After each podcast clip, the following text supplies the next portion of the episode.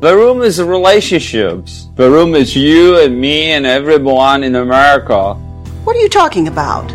Uh, the room is different cookie cutter Hmm. from Hollywood. Yeah, man, you never know. People are very strange these days. What's going on? Welcome to the Room Minute, the podcast where we get obsessed with the cinematic classic The Room. one minute at a time. You have no idea what kind of trouble you're in here, do you? Why are you so hysterical? We always wanted people actually talk about it. I did not hit her. It's not true. It's bullshit. I did not hit her. I did not. Oh, hi, Mark. Oh, hi, Allison. Hi, Rob. Oh, hi, listeners. We're here to talk about minute 79 of The Room, in which what the hell is Claudette rambling about? We begin with Mark awkwardly watching Lisa have a conversation with Steven. And Claudette and Johnny talking. This is actually a continuation of something we heard earlier in the film, because Claudette was telling Lisa about it. She has a friend, Shirley Hamilton, that needs help buying a house. You remember my friend Shirley Hamilton? She wants to buy a new house, and so I asked Johnny if he could help her with the down payment. All he can tell me is it's an awkward situation. I expected your husband to be a little more generous. This conversation actually fits with earlier stuff, which is nice. Continuity in the room, don't be ridiculous. Right. Oh, hi, Ollie. Hi, Rob. Hi. oh, hi, Alison. it it feels like it's just random dialogue, but it actually goes along. She's asking about like, but that's what friends are for. They have to help you out. She's just falling on a little bit of hard luck. I know you think I'm bothering you. Well, you know, I don't want to be a pest, but we would we have to help her. Oh, yeah. All I Yeah. want is okay, fine. Well, I love you. okay. Yes, but you know that's what friends are for. You have to help each other out. And, uh, she's just fallen on a little bit of hard luck, and it's up to us as her friends to give her a little boost when she needs it. Well, that's all I'm asking. I don't expect you to sell a farm to take care of it. We're hearing more about Shirley Hamilton, who might be a more interesting character than some of the other ones are actually in the film, like Steven. But that's not Steven's fault. Well, Oh, Stephen. He was invented on the spot, so he can't help it. It's one of the few in the room that they follow up on with Claudette because they never follow up on the. Yeah, we don't hear a second thing about the cancer, but we do hear a second thing about her friend who needs a house. Yeah, It was just really interesting watching just this one minute of it because it, that was something I'd never picked up on. And obviously, knowing I was coming to do this, I was listening a lot more attentively. And I'm just going, Mhm. what on earth is she on about? Right, right. Because when you get to the scene, you're not even thinking about some random conversation she had. That was No. that was 29 minutes ago Hmm. that that conversation happened. It was minute 50. It was the awkward situation thing. thing I noticed sort of at the beginning submitted as well is um definitely seems like um Mark and Lisa are playing eye tennis Yes, with each other. totally. They're like googly eyes at each other. they're not very smart about it. Yeah, like Johnny. Th- This is supposed to be an even more crowded party than it is in the film. They just didn't have enough extras. This is not where you look at each other.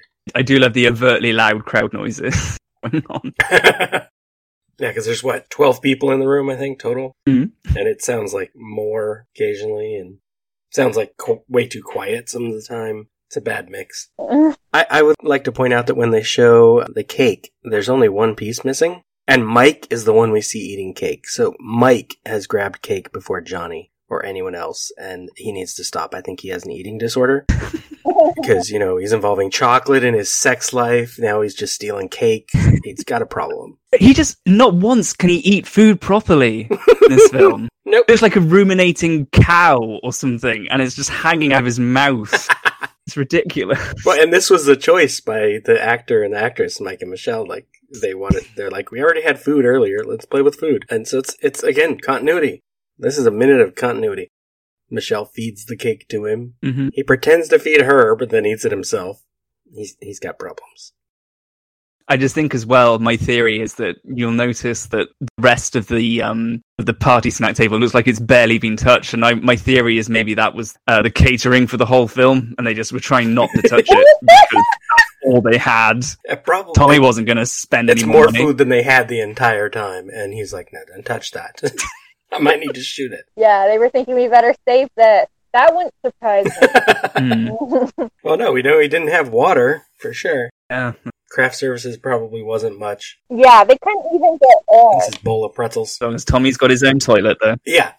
As long as Tommy's got what Tommy's got, who cares about the rest of the crew? Mhm. He's paying them. It's up to them to get their stuff, right? Obviously. They weren't even provided with water, right? Right. Which was a problem for So why Claudette would earlier. they be provided with food Yeah. or air? That's why they have to go outside, obviously. If he could have kept them from having air, yeah. so we, we get all our extras again. Carrie McDermott, Bennett Dunn. At the end of this minute, we get Jennifer Vanderbleek and Amy Von Brock, who was, um, I think she was, Amy Von Brock was one of the makeup people for the movie as well. Mhm. And she's one of the two at the end of this minute having a good time. Loves the idea of going outside for some fresh air. Hey, everybody, let's go outside for some fresh air. and totally does not have ulterior motives at all. Oh, Lisa, Oh, no. What are you no. on about? No, Lisa wants everyone to get some air. So subtle. The roof does seem set up for a party, so I guess it was planned, but on the in the moment it does not seem like it. My issue is that the apartment just seems it's more um you know convoluted than the Overlook Hotel in terms of what is where and where people live exactly. It's ridiculous. Well, and their apartment is so small. It's this, just this little room. We got the what we've called the uh, chair and alcohol storage room off to the one side. Yeah. You know, bedroom and bath upstairs, of course, but we don't spend a lot of time up there. It's it's just a tiny. Well, it little feels like a place. long time when we have to watch it. Oh, true, true, true. One of those scenes took like four minutes, so that was more than a week of this show. Sorry, listeners. Now, there's not much in this minute for notes from a midnight screening, Notes from a midnight screening. but one of them is great because if you take a look, if you have the minute up now, look at Mike's watch because it's a little kid's watch. I thought that Yeah. when I saw it earlier. It's kind of adorable. Yeah. Yeah, a little blue plastic thing with a red band, and so as soon as you, he's on screen with that, people in the audience are like, "Oh, nice watch." And so when he tries to get the cake, they're like, "That's not how you eat cake, you idiot! You have a fork." Because he does have a fork on his plate, and he's still eating with his hands. Mike is a problem, an entertaining problem, but a problem. You know, that tumble into the um, dustbins earlier on, that really did a number on him. Yeah. he has a fork. He doesn't remember what it's for. He's been damaged. yep. So yeah, the minute closes with Lisa saying, "Everybody, hey, let's go outside for some fresh air." Now, Ollie, I don't know you very well. You were your last minute add to the show, so I'm curious how how long have you been a fan of the room? Quite a while, actually. It was around about 2008, I think it was, when I first saw it. Wow, And I'd only ever heard of it. It's a sort of a film magazine that we have in this country called Total Film, who they did a, a piece on it, and I was fascinated hearing about it. But then it sort of uh, lost track of it for a long time, and then the the meme of uh, Johnny doing the whole, you know, you're tearing me apart, Lisa, yeah, You are tearing me apart, Lisa! became a lot more commonplace. And then there was the um, Nostalgia Critic review, ah, and I thought, well, I've- I've just I've got to see what this is like. and every time I see it, every time I see it, I think it can't possibly get any funnier or weirder. But it, it excels itself. It is the film that keeps on giving. yeah. And we'll talk about other bad movies on Friday, but I've been watching a lot of them lately, Yeah. and this is one of the more watchable ones. Uh, for some reason, there's something about the way the people perform. Mm, absolutely. It doesn't have that boring middle that a lot of them do. Right. and it's not as it, it's understandable because it has a plot that is really simple, unlike a, like a Neil Breen film or something. It, it Tommy Wiseau wrote something that flows from beginning to end. It doesn't flow well, but it flows. And I think for all the negative things that you can say about him and about the film, If you were to ask the five best filmmakers in the world right now to make a movie like this, it it wouldn't even be in the same universe. I was blown away. Like, like three minutes in, I turned my friend and go, this is the fucking greatest movie I've ever seen in my life. What genius is behind this? Tommy wanted to break Tommy wanted to break barriers in filmmaking. I think that he had a very clear vision. He is a figure of mystery where, you know, you do want to learn more about him. Who is this man? Who is this auteur?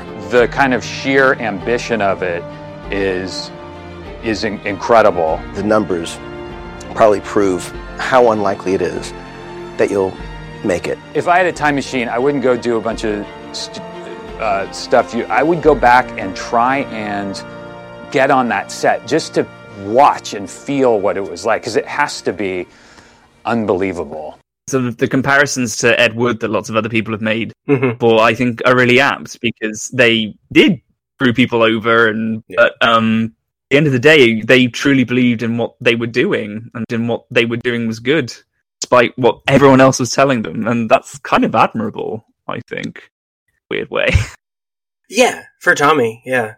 I mean, I, I wish he had treated the crew and the cast better along the way. But yeah, you, you got to respect the idea that he, he decided he wanted to be an actor. It wasn't going how he wanted to, so he put his money where his mouth was. You know, he wrote a script, filmed the script, put it out there. Yeah. For all of us to, you know, make fun of and laugh at and enjoy for years. there are so few films, even good ones, that people are still talking about to this extent on podcasts such as this. Yeah. It's got a legacy, and so many other it does. well-made films won't even have that. Yeah, that's true. It has withstood like 10 years and people are still watching a movie and talking about a movie. People aren't doing that about whatever won the Oscar for Best Picture 10 years ago. True. I mean, Yeah. there's some that'll win an award and then you just forget they even exist. You're like, wait, what was that? Hmm. But this one, people remember. It's like a cult classic. And now with disaster artists, people who haven't even seen it remember it. Yeah. So it's got levels. I would say that the disaster artist for me is of all the things associated with the room, the book is probably my favorite. Yes. because it's it's just somehow funnier than the yeah, and yet at the same time, so much there's there's a lot of heart. Oh yeah, in it. it's a re, it's one of the most interesting male relationships I've ever been depicted anywhere, and I, I just loved it. And it, it when he tells like the backstory for, you know, Pierre, his sort of fictionalized version of Tommy. Yeah, yeah. It's sweet and it makes you feel sad for this like lonely guy who I mean, we've seen Tommy Wiseau. We know he's weird. But he had trouble being normal and having a life and at some point he had a girlfriend and it it ended badly and he was in a car accident and he changed his life. And it's it's a nice story. Yeah. I wish the movie had a little bit more of that Yeah. and less just recreating scenes from the room. Yeah, it's. A, I, I really enjoyed the Disaster Artist as a film, but I um think al- almost the problem with it though was I think it's interesting because um my girlfriend hasn't actually seen it, and I thought it might be interesting to see if she wanted to see the Disaster Artist first and get her impressions of that because I think. As someone who's so into the original, seeing the disaster artist was kind of like, well, yeah, I kind of know this Right. already.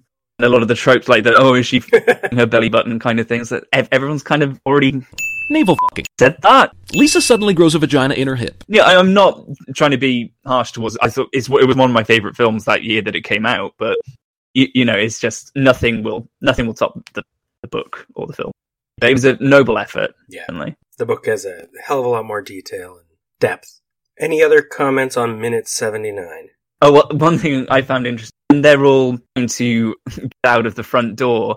Um, I'm sure it's the same in America, but it, it reminded me very much of the trying to get off the tube, the underground shuffle that people do. Uh, they try, they they want to get going, but there's too many people in front of them. And I don't know who it is, but one of them just like um just boops the balloon out of the way. Yeah, Just as that's, he's that's the going- beginning of the next minute, but yeah, it's, one of- it's uh, Bennett Dunn, one of the extras. Yeah, oh, sorry, yeah, it is. Yeah. we will we will start with that next time. Now, Ollie, where can the listeners hear more from you? Um, you can find me on at Sitcand, which is a podcast I do with one of my best friends where we review sitcoms episode by episode. We're currently doing Friends. Or you can listen to my new podcast, which is All Things Dark and Distasteful. And on Twitter, it's at Dark Distasteful, which is where every week I have a different guest and we talk about something weird and creepy. Cool. I'm like, like what?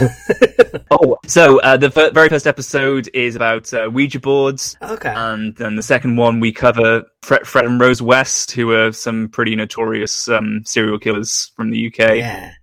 The f- next one's going to be on Little Shop of Horrors, the musical. So it, it jumps all over the place in terms of like funny, dark, creepy things and serious, dark, creepy things. if you need another serial killer episode, I can come on and talk about, you know, I share a name with a serial killer, so talk about him, Robert Black. Yes, Yeah. well, I mean, I'm always. yeah. That might be a weird conversation. More the though, merrier, 'cause yes, He, he absolutely. abducted Thank children and did weird things to them and then killed them. So Mm. might be the wrong kind of. Hey, but creepy. it needs to be talked about. but he's dead now. It's fine. yeah, exactly. So there's nothing wrong with people making fun of the project, in this case, the room. The Room Minute is a production of Lemming Drops Studio. You can find more content at lemmingdrops.com. Follow the Room Minute on all the obvious social media. If you've got any stupid comments after the show, You can leave them in your pocket on Facebook. If you like what you hear, throw us a rating and review on your podcatcher of choice. Thank you for listening, and remember, if a lot of people loved each other, the world would be a better place to live. Leave us!